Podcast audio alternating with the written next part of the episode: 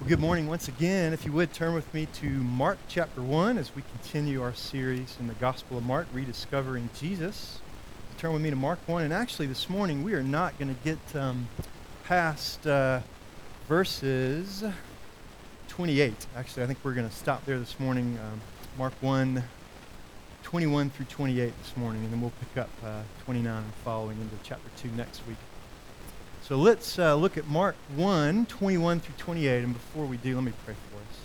Lord Jesus, thank you for your word. Thank you for a beautiful day. Thank you that each day, Lord, it really is a gift. That you are our Father. You're the Creator, God, the one who has made all the stars, the sun that blazes and warms uh, our earth.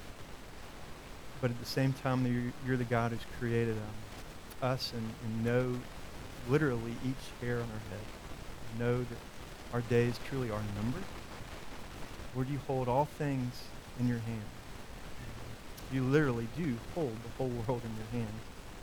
Thank you, Lord, that you are that mighty and supreme and awesome. And I pray this morning we would be awed by you, Jesus, and awed by your authority and your power and your compassion and your love. So speak to us this morning. Open our ears and our eyes Open our hearts to receive you this morning, Jesus. And we pray these things in your name. Amen. All right, Mark 1, 21 through 28. And let's, let's look at this passage together. I'll, I'll read it to us this morning.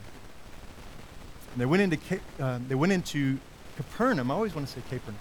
They went into Capernaum, and immediately on the Sabbath, he entered the synagogue and was teaching. And they were astonished at his teaching, for he taught them as one who had authority and not as the scribes. And immediately there was in the synagogue a man with an unclean spirit, and he cried out, What do you have to do with us, Jesus of Nazareth? Have you come to destroy us? I know who you are, the Holy One of God. But Jesus rebuked him, saying, Be silent and come out of him. And the unclean spirit, convulsing him and crying out with a loud voice, came out of him. And they were all amazed, so that they questioned among themselves, saying, What is this? A new teaching with authority? He commands even the unclean spirits, and they obey him. And at once his fame spread everywhere throughout all the surrounding region of Galilee. Well, last week we saw as we are starting started the series on rediscovering Jesus in the Gospel of Mark. Last week we saw uh, and we heard Jesus' voice for the first time in the Gospel of Mark. And what does he say? That invitation that Jesus gives, the first time his voice is heard in Mark, he says, Follow me, right? We looked at that last week. So we are rediscovering, I hope, together that Jesus, the one that we thought who he is and we know so much about, is really different than who we thought he really was. And that's what Mark is showing us. And I hope, it's my hope, and it's been my prayer, and I've been praying this regularly for us as a congregation for us, for you here this morning, is that you'll be able to answer this burning question that Jesus uh, poses himself in chapter 8 of Mark when he says, Who do you say that I am? Who do you really say that I am? So it's my prayer as we look at God's word together, week in and week, week out, that Jesus is going to be opening our eyes to see who he really is. So last week, just as we heard the first time Jesus spoke in the Gospel of Mark, this week, we see for the first time Jesus teaches in a synagogue and, and he performs a public miracle. So on the Sabbath day, Jesus goes with his friends to the local synagogue. He's in Capernaum in the service there, and he is invited to teach. And I'm sure that the members of that synagogue were not expecting what Jesus was going to be doing that day and how he preached that day. And so, how does Mark spell this out for us? The crowd and even Jesus' friends weren't expecting that Jesus was going to be so different than the Jesus that they had just known or just met.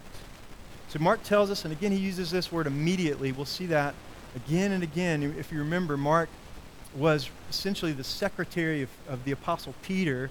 And so Mark, when he wrote his gospel, basically took everything that he heard Peter preach about and condensed it into his gospel. And it really, uh, the gospel of Mark really does pick up on Peter's personality because he uses this word immediately, immediately, immediately. You see it all throughout his gospel. So again, he tells us, and he uses it twice, I think, in this passage we look at this morning.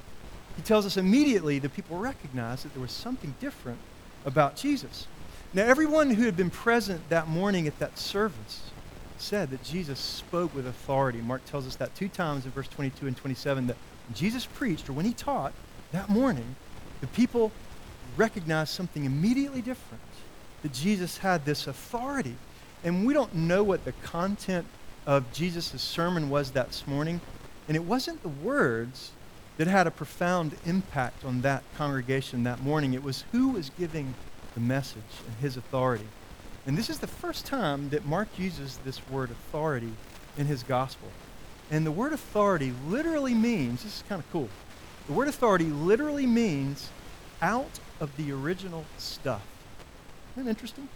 The word authority literally means out of the original stuff.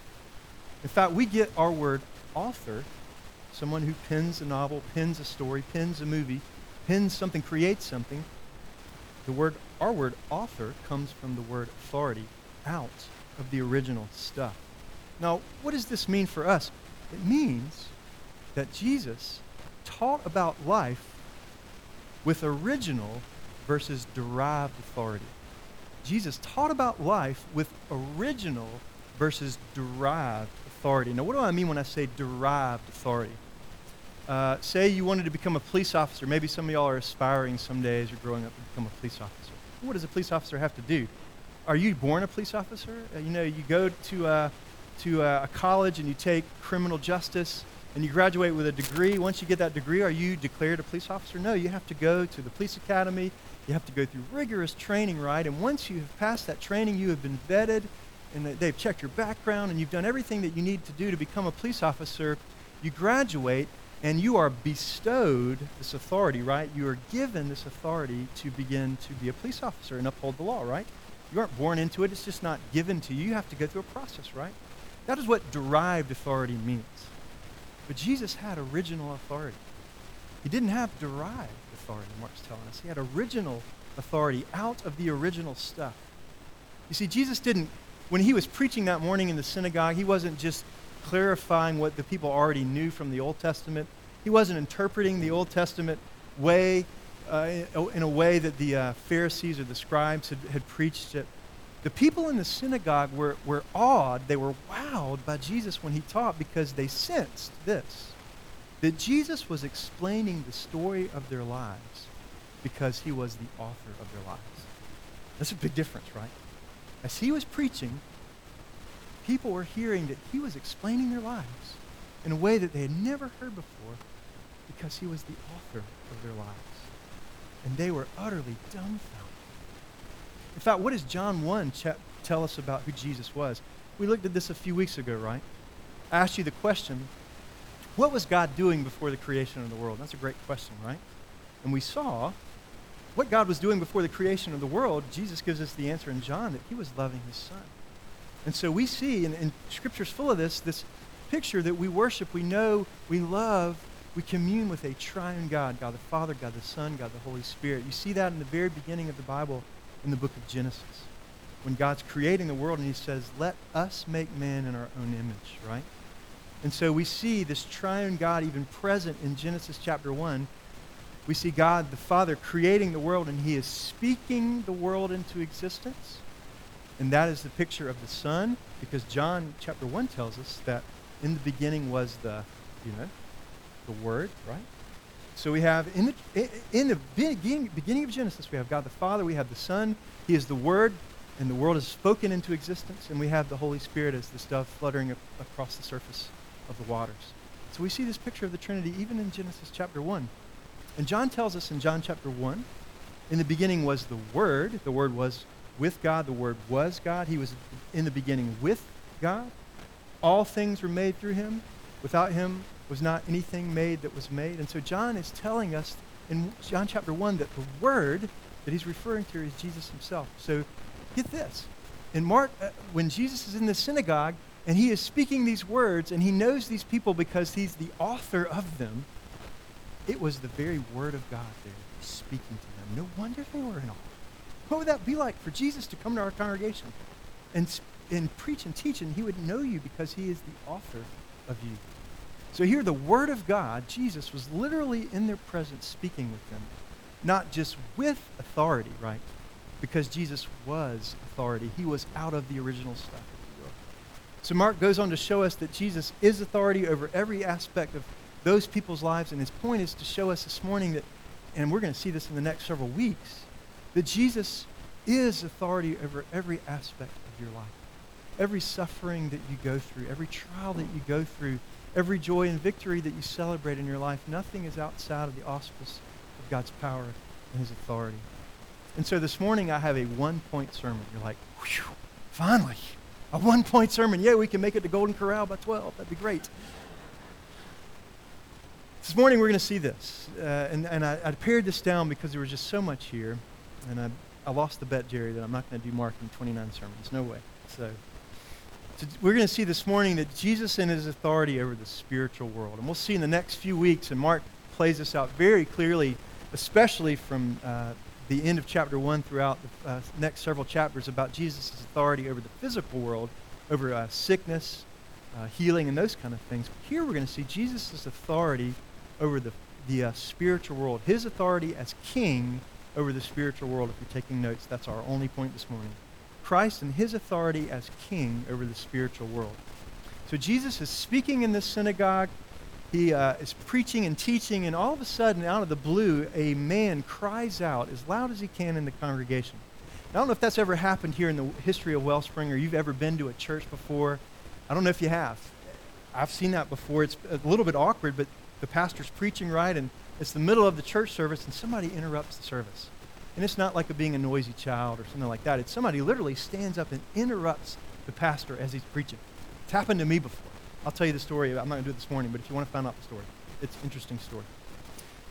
But to begin a church service and someone stands up and they interrupts the service loudly shouting, what would that feel like here, right? Just if you can imagine what that would feel like. Wouldn't it be awkward, right? If Sam Long just stood up and interrupted the service. Sorry, Sam, I didn't mean to pick on you. Cut that out when you record this sermon. Say name. Sorry, sorry, Sam. But yeah, it, it, would be very awkward, right? It would feel very, it would just feel very, very awkward. It would, it would, it would really create a funky atmosphere for the rest of the service, right? Well, this man, this demon-possessed man who had an unclean spirit, stood up and as Jesus was preaching, he began to shout at the top of his lung these menacing, menacing words towards Jesus. Mark is not casual about the powers of darkness. You see this. Even in chapter 1, he mentions uh, man or people with an, an, an, unclean spirit multiple times. And in a condensed book, only 16 chapters, the fact that he mentions this several times in just a few verse span means that he's not casual about the powers of darkness. In fact, Mark presents the powers of darkness as a true reality that, that there are real powers of darkness that are waging war against God's authority and are waging war against God's kingdom and are waging war really in the life of God's redeemed. Now, I'm not saying that there is a demon lurking around every corner where we go, but I am saying, and I think we do minimize this in the church, and you don't hear this preached very often, but we do minimize that there are spiritual powers, there are real forces of darkness, folks, that are against his people. There are real forces of darkness against his church.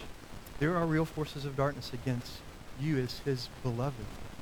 Paul says that in Ephesians 6, right? The armor of God. You probably memorized that in Sunday school. Did anybody ever, were y'all into the character Bible Man? Remember Bible Man? Oh, y'all are too young to remember Bible Man. I remember Bible Man. Mark is not casual about the spiritual, spiritual forces of evil and darkness. Paul is not casual about the spiritual forces of evil. What does Paul say in Ephesians 6, 6 about this? Listen to what he says. He says, Finally, believers, beloved, be strong in the Lord and in the strength of his might, for put on the whole armor of God. Why? Because we're fighting, uh, you know, knights and horses and no. He says, put on the whole armor of God that you may be, be able to stand against the schemes of the devil. There is a real enemy to your soul, folks. It is the devil himself. Paul uses that word scheme, and that, that is an awful word. It means crafty, it means uh, utterly deceitful, that he is the father of lies, and he schemes to undermine God's children. He schemes and he delights to undermine the church. So Paul says, put on the whole armor of God that you can stand against the schemes of the evil one. What did Jesus tell us to pray? Do you remember, remember when Jesus taught us to pray, Our Father who art in heaven, hallowed be thy name? We pray this. When you pray the Lord's prayer, you are praying against the spiritual forces of evil. I don't know if you realize that or not. When he says, Our Father, hallowed be thy name, thy kingdom come, thy will be done on earth as it is in heaven. Uh, thy kingdom come, thy, oh, I've already forgotten it. Thy kingdom come, thy will be done on earth as it is in heaven. Give us this day our daily bread, and forgive us our debts as we forgive those who sinned against us, our debtor, debt are indebted against us. And lead us not into temptation, but deliver us from evil. Other versions of the Bible would say evil one. In the Greek, that's how it's read. Deliver us from the evil one. Jesus himself, when we pray the Lord's Prayer, we are praying against the spiritual forces of evil. Mark is not minimizing this. Scripture does not minimize it. Neither should you, as a believer, minimize this. Paul goes on to say that we don't wrestle against flesh and blood, he says, but we, we wrestle against the rulers, against the authorities, against the cosmic powers over this present darkness, against the spiritual forces of evil in the heavenly places. Folks, this is real stuff. It's real, and I'm not trying to be all Frank Peretti on you and, and make you think that there's a, a demon under every book, and I'm not trying to say that, but it's a reality, folks. I took a team to Haiti back in 2010. I've taken teams there several times, but after the earthquake in January of 2010, the Lord laid it on our church's heart back in North Carolina to send a team down to see what we could do to help. And so in June of 2010, we took 19 adults and students down to Haiti uh, to help out in any way that we could and to do Bible clubs for children. We had an amazing week there that June, uh, ministered to tons of families, did construction, uh, gave away money. It was just such a, a blessing to be there and to see the amount of devastation. It was just unbelievable. I cannot believe the amount of devastation we saw because of that earthquake. But at the end of the week when we were there in June, we held an evangelistic service, if you would, for all the kids that we had been reaching out to in that neighborhood. And these kids had nothing, really didn't. And at the end of the week, we had this big service, 150. We lost count after 150. I'm not sure how many kids were there. It was more than 150, just a ton of kids. And so we had spent this week uh, building relationships with them, loving on them, loving on their neighbors that afternoon, that the final service of that week with these children, Pastor Abraham was giving this clear gospel presentation. We had prayed all week for him as he was preparing and getting ready to, to give these kids the good news that Jesus loves them. We came actually early that March, March. Before we sent the team down in June, we sent a reconnaissance team down. It was myself and two other men from our church just to find out where we could do ministry. We met up with the missionary and, and uh, met up with some of the pastors, Haitian pastors and they gave us a tour of Port-au-Prince, the neighborhoods that were affected, and all of Port-au-Prince was devastated by the earthquake. And we went to the outside uh, community where this compound was. The church had a compound. You see that in a lot of Latin American countries, Haiti in particular. Churches or ministries will have these compounds with walls around them, and usually within the compound there's a school, there's a church, there's usually a seminary or a Bible college. And in this compound where we were doing ministry, there was a church, there was a school, and there was a Bible college and a seminary. So we were given a tour around the neighborhoods of this one particular compound where we did ministry. And Daryl, the missionary, and Pastor Abraham stopped in front of this uh, elaborate building. Never seen the kind of symbols on this building before. And they said, What do you think that building is? And it looked like a church to me. I said, Well, it looks like a church. He goes, Well, it is a religious building, but it is a voodoo temple. It was just two streets away from where we were doing ministry. Very interesting. And we thought, Well, gosh, you know, tell us more about voodoo and all that kind of stuff. Well, it turns out that voodoo is a very real and practiced religion in Haiti, and it is alive and well, and there are definite connections to Satanism or worship of Satan. In fact, uh, in 1791, and this is uh, history, folks, this is actually written down, there was a group of voodoo priests who were tired uh, of the French you know, uh, enslavement and encampment of Haiti as they took over the island of Haiti. And so these voodoo priests sacrificed a black pig in a voodoo ritual all of the hundreds of slaves drank that pig's blood, and then they asked uh, Satan for his help in liberating, liberating Haiti from the French. In exchange, the, the, these priests would give the country over to Satan for 200 years and swore an allegiance to serve him. And then on January 1st, 1804, the nation of Haiti was born, and thus began this demonic tyranny, if you will. Well, fast forward to our final week there in Haiti we were having this worship service with kids. Uh, things were going well. Pastor Abraham was teaching his heart out. Kids were hanging on the edge of their seats, but the back row of children, we could notice there was some kind of commotion going on, and I was way up in the front. And one of my adult leaders, Dennis, who was in the back, Dennis is this ex Air Force guy, big old strapping guy. You just don't mess with Dennis, you know, you wouldn't touch this guy. Dennis is in the back, kind of pale as a, as a ghost.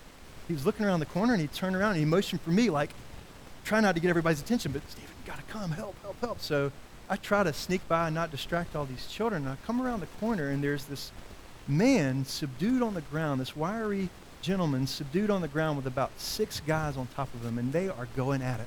It looked like a cat fight. Just real. I mean, it was crazy. They were going at it.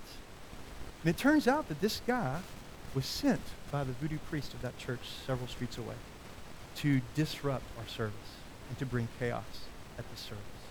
It's totally fascinating and terrifying at the same time. What had happened is this guy had been sent by the priest with a bag of sugar to come and, and pour sugar into the diesel tank of the generator of this compound and so that it would completely disrupt our service.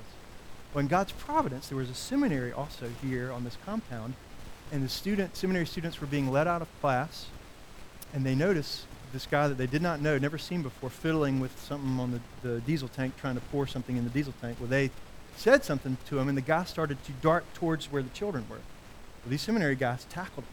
You never think you'd learn that in seminary, how to tackle a voodoo priest, you know, we had to learn how to tackle 101. I mean, but they tackled this guy. And then he got away from him again and started to run towards the children. We don't know what he was going to do. And they tackled him again. And they just so happened to tackle him a second time right at the foot of Dennis. Dennis is like, ah, what do I do? So Dennis gets on the ground and tries to help him. And they literally hog tie this guy with a piece of rope. They restrain this guy. He's tied up on the ground. And I come around the corner, and here's this man foaming at the mouth, cursing as loud as he can in Creole. I didn't know what he was saying, but he was curse, cussing us in Creole. And the Lord just put it upon my heart to begin to read Scripture to him. And so I grabbed, I ran up, I grabbed my Bible. Uh, several of the missionaries came around and they laid hands on him, and he didn't like that, and they began to pray in him, with him in Creole, and I began to read Scripture to him. And I, the Lord led me to read Colossians 1, and here's what I read to him. I said, He has delivered us from the power of darkness and conveyed us to the kingdom of His Son that He loves and in him we have redemption through the blood of Jesus and the forgiveness of sins. He is the image of the invisible God, the firstborn over all of creation. For by him all things were created that are in heaven and on earth, visible and invisible, whether thrones or dominions or principalities or powers. All things were created through him and for him. And he, sir, is before all things, and in him all things held are held together. Silence we read the authority of Jesus, the preeminence and the excellencies and the majesties of Jesus over him, he was silenced. It's just astounding. The power of God's word and the authority of Christ. So we kept reading this over him. We were praying for him. We offered him water, water and he grew calmer and calmer. And eventually the police came. They, they literally threw him in the back of the truck and carted him off. Do not know what happened to him. Probably wasn't good. But, folks, there are real spiritual forces around this world that we deal with. And this demon possessed guy in our passage this morning, he was there to disrupt, to sidetrack, to take the focus away from Jesus and authority. But what did Jesus say? And what does he say to Jesus? Jesus, what do you want to do with us? The phrase, what do you want to do with us? What would you do with us, Jesus? That phrase appears several times in the Old Testament. And, in, and when, it, when it appears in the Old Testament, what do you want to do with us? It's always in the context of war, combat. It's always in the context of a situation of confrontation. So if you were to modernize this phrase that this demon said to Jesus, Jesus, what do you have to do with us? It would probably be, You want a piece of me, Jesus? That's what it would sound like modernized. You want a piece of me, Jesus?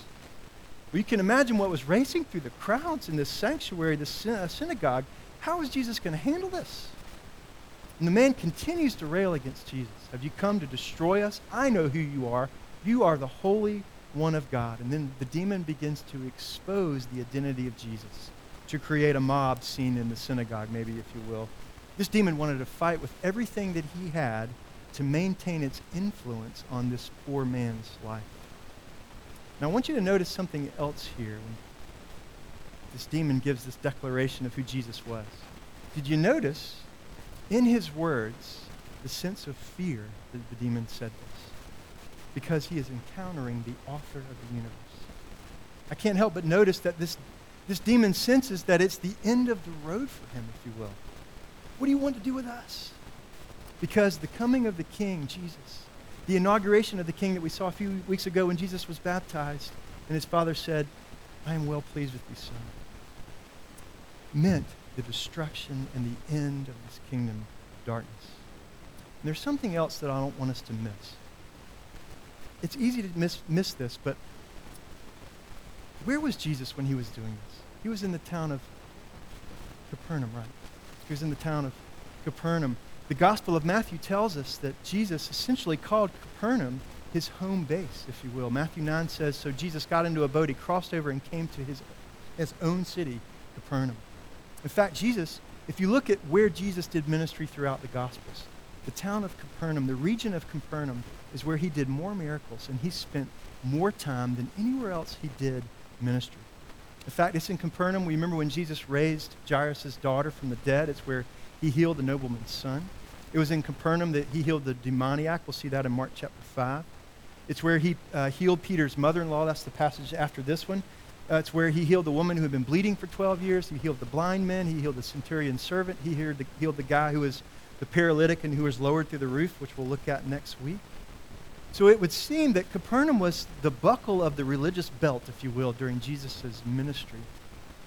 And, and, and we don't know whether this happened before this guy in the synagogue who made this big outburst, this big scene. We don't know if this happened in Capernaum before, but I, I do think Mark gives us this situation in the synagogue with this demon possessed guy. He gives us the situation to show us and tell us that there was, there was a spiritual condition of these people in Capernaum that was not good. See, here's the deal. Here's my question. Why were these people so spiritually dead, this congregation, this synagogue in Capernaum, why were they so spiritually dead that it had been possible for a demon possessed man to attend their synagogue without being disturbed by what was sung or prayed or taught until Jesus showed up? You get that? How could a demon possessed guy hang out and be a member of their synagogue, essentially, by association if he wasn't a member. And nothing changed until Jesus came. Or maybe it was that this guy had been there for, for many times and, and he had series after series of outbursts against God, and the elders of that synagogue had no clue, they had no power or authority to know how to deal with this guy. We don't know that ultimately. But Jesus wasn't fazed by this guy's interruption or by his outbursts. Jesus immediately rebuked the demon, right? And said, Be silent. Literally, it meant to shut up. Sorry, kids. That's what he said. Shut up. Muzzle it. Come out of him. And just a few words from one who had absolute authority. And the demons obey and they're gone. Reminds me of that uh, hymn, A Mighty Fortress is Our God by Martin Luther. I love that hymn. Remember the third verse when it says, and I was going to sing it, but I'll just say it. And though this world with devils filled should threaten to undo us, we will not fear for God hath willed his truth to triumph through us. The prince of darkness grim, we tremble not for him. His rage we can endure, for lo, his doom is sure. One little word shall fell him. That's powerful. So, what was the response? Verse 26 through 28. The demon comes out of the man Jesus, and his authority pronounces the guy to muzzle it and get out. The demon leaves. It cries out, it leaves, and comes out of the man. Verse 27, Mark tells us that the people were what? They were all amazed. That word here is emphatic. Everybody was amazed. You couldn't help but be amazed. They all asked, What is this? What's just happened? We have just heard a new teaching with authority. We have seen authority ourselves. Even demons must obey Jesus. And then what happens? Verse 28, it tells us that Jesus' fame spreads everywhere, not just Capernaum in Galilee, but all the surrounding regions. Never had the people in Capernaum seen the power of God demonstrated so clearly. But, folks, I don't want you to miss the tragedy. They had never seen the power of God demonstrated so clearly, but the tragedy was this. They saw Jesus do such mighty works, yet they remained unchanged spiritually. That's the tragedy. They witnessed the authority of authorities, the author himself, yet their lives were unchanged. How do I know this? Because Jesus says a lot about Capernaum in Matthew chapter 11. If you go to Matthew chapter 11, Verse 20 through 24 is where Jesus is, is uh, pronouncing these woes upon the cities where he has done ministry, who have been unrepentant and who have not changed or have not uh, experienced and, and accepted his grace and his mercy. And so Jesus says this in Matthew chapter 11. He, he pronounces these woes upon Capernaum. Listen to what he says. Matthew chapter 11 Then Jesus began to denounce the cities where most of his mighty works had been done because they did not repent. And Jesus says, Woe to you, Chorazin! Woe to you, Bethsaida! For if the mighty works done in you had been done in Tyre or Sidon, they would have repented long ago in sackcloth and ashes. But I tell you, it will, be, it will be more bearable on the day of judgment for Tyre and Sidon than for you. And then verse 23 of Matthew 11. And you, Capernaum.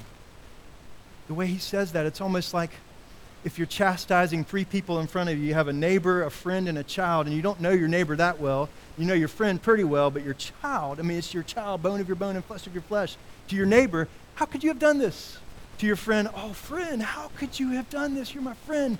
And then to get to your son or your daughter, child, and you, my bone of my bone and flesh of my flesh, how could you have done this?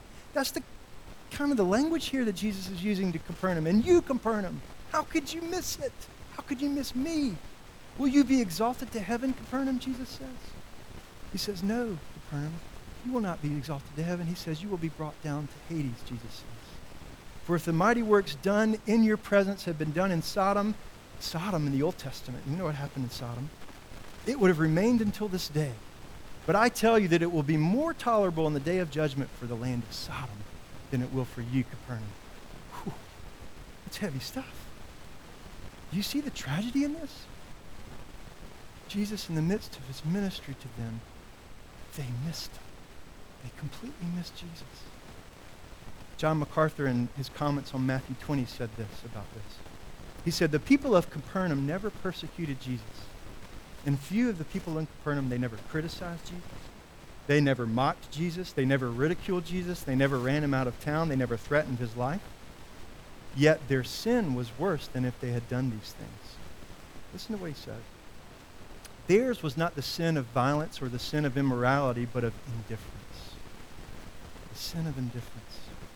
G.A. Kennedy has written in his poem Indifference that they only just passed down the street and left him in the rain. Jesus' teaching perhaps mildly, mildly interested, in them, interested them, and his miracles entertained them, but nothing more, MacArthur says. His grace never rent their hearts, he says. His truth never changed their minds. His warning about sin never provoked repentance.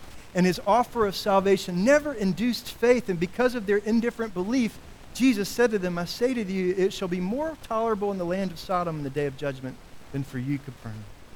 So, why is this story about the sleepy, indifferent people of Capernaum and the infinite authority of Jesus so important to us? Why does Mark paint this picture for us? Because this. Mark gave us this vignette of Jesus and his authority and his power over the spiritual and the physical realm as a gift. It's a gift of disturbance, if you will. Now, how is being disturbed a gift? Because we have to be disturbed. Folks, we are creatures of comfort. I love comfort. I am a creature of comfort. It's one of my biggest idols and it's deadly. It's like a warm wool blanket that snuffs the life out of you. So Mark gives us this wake-up call. It's this gift that we need to be disturbed.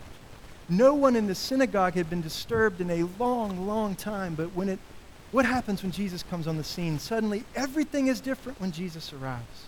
They knew something had been missing. Reminds me of the story of the Lion, the Witch, and the Wardrobe. You ever read that by C.S. Lewis? If you haven't read that series, that children's series, The Lion, the Witch, and the Wardrobe, I think it really is one of the best uh, metaphors, best uh, allegories of the gospel of Jesus I have ever read. But it reminds me in particular of the scene in The Lion, the Witch, and the Wardrobe. You remember this? When Aslan, who's the Christ figure in Lewis's story, Aslan is killed by the White Witch, right? And he uh, is killed on the stone table. It is broken in two.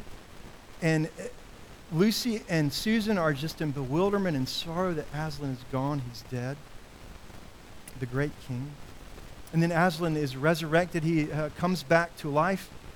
And it's this picture in the story where Aslan is talking with Susan about his death and resurrection, and he's talking with Susan about why this had to happen. I love this scene. We were listening to this on a book on tape, my family, one day, and I, I had to pull over because I wept. This was so good. Aslan says this to Susan. He says, Susan says, Aslan, what does this mean? What does this all mean? Aslan said, It means that though the witch knew the deep magic, there is a magic deeper still that she does not know. Her knowledge goes back only to the dawn of time, but if she could have looked back a little further back into the stillness and the darkness before time dawned, she would have read that there is a different incantation. She would have known that when a willing victim who had committed no treachery was killed in a traitor's stead, the table would crack and death itself would start working backwards. Whew. Folks, the great reversal has begun. It's begun. Backwards. Redemption has come through Jesus. The always winter of Narnia is gone. It's gone. You cannot stay unaffected with Jesus. You have to answer that question when Jesus says, Who do you say that I am? You cannot stay unaffected. You cannot. Do not stay unaffected because Jesus has taken the sinner's place. He has taken your place. You know, earlier on in the story of The Lion, the Witch, and the Wardrobe, when Edmund betrays his brothers and sisters, right? He betrays Aslan by going to the White Witch and telling her about Aslan's return to Narnia. Edmund is the traitor. The witch comes to Aslan to demand Edmund's life, which is her due. And listen to what the White Witch says. She tells Aslan, You know that every traitor belongs to me, don't you, Aslan? Every traitor belongs to me. They are my lawful prey. And that for every treachery I have a right to kill. That human creature is mine, she says. His life is forfeit to me. His blood is my property. Aslan admits that this is true, but then he works out a deal with the witch that he dies in the traitor's stead. Aslan says she would have known that when a willing victim who had committed no treachery was killed in a traitor's stead, the table would crack and death itself would start working backwards. That table is here for us this morning. It's right here for us. Christ became cracked on the cross. His body was what? Broken. See the clear picture of the gospel there? It's good news, folks. You're only going to find life in Jesus. And you're only going to find deliverance from the evil that plagues you and the principalities of power and darkness that plague you. The doubts, the fears, the lies that the enemy whispers to you, you only find deliverance through Jesus himself. He is the great lion, if you will. And when he roars, I pray that his children come to him. But when he roars and you don't know his voice, you'll have no way The only way to come to Jesus is through his death and resurrection. And that's what we celebrate here at this table this morning. We celebrate. We wallow in it. We cherish this communion table. We cherish what Jesus has done for us. So this is a table not of mourning, but it's a table of celebration. So I want to ask the elders to come forward now as we prepare to serve communion.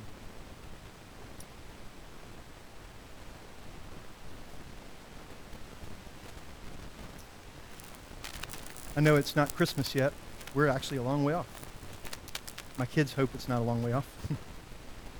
But you know, I can't help but think of the line in the hymn Joy to the World, where it says, No more let sins and sorrow grow, nor thorns infest the ground, for he comes to make his blessings flow far as the curse is found. That's what we're here to celebrate this morning. As far as the curse is found, he has come. He has come and he goes to the very deepest places of your sin and heals you. His love penetrates to the very darkest corners of your heart because He loves you. This table here this morning is not Wellspring's table. This is not a Presbyterian or an ARP, Associate Reform Presbyterian table. This is Christ's table. So you are invited this morning to partake in communion in the celebration of the death and the resurrection of Jesus if you have trusted in Christ alone for your salvation.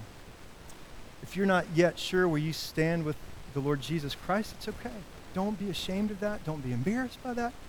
Let these elements pass by you, and, and it's okay. It really is, it's okay. Let these elements pass by you and use this time to examine your heart and go, Lord, where do I really stand with you? Do I really know you? I really trust you. Maybe your child is not yet a communicant member of this church and has not stood before the elders and made a viable profession of faith. Then we too let you let me encourage you to let these elements pass by your child. And again, it's not an issue of embarrassment or an issue of pride. But this is an opportunity for you to explain the precious and deep truths of the gospel to your child. Because remember that Jesus died in a traitor's stead. He died in your stead as a traitor. And he was pierced for our transgressions, and he was crushed for your iniquities. The punishment that brought us peace with God was put upon him, and by his wounds we healed. The Lord Jesus, on the night that he was betrayed, he took this bread and he broke it. And he gave thanks. And he said, This is my body broken for you. Do this in remembrance of me. Let's pray. Lord Jesus, we thank you and we praise you and we are infinitely grateful for your willingness to die in a traitor's place. We don't deserve that. We utterly don't deserve it. But we thank you that Jesus, your body was broken for us.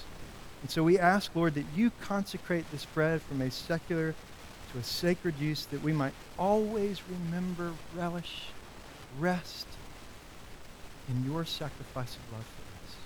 In Jesus' name we pray. Amen.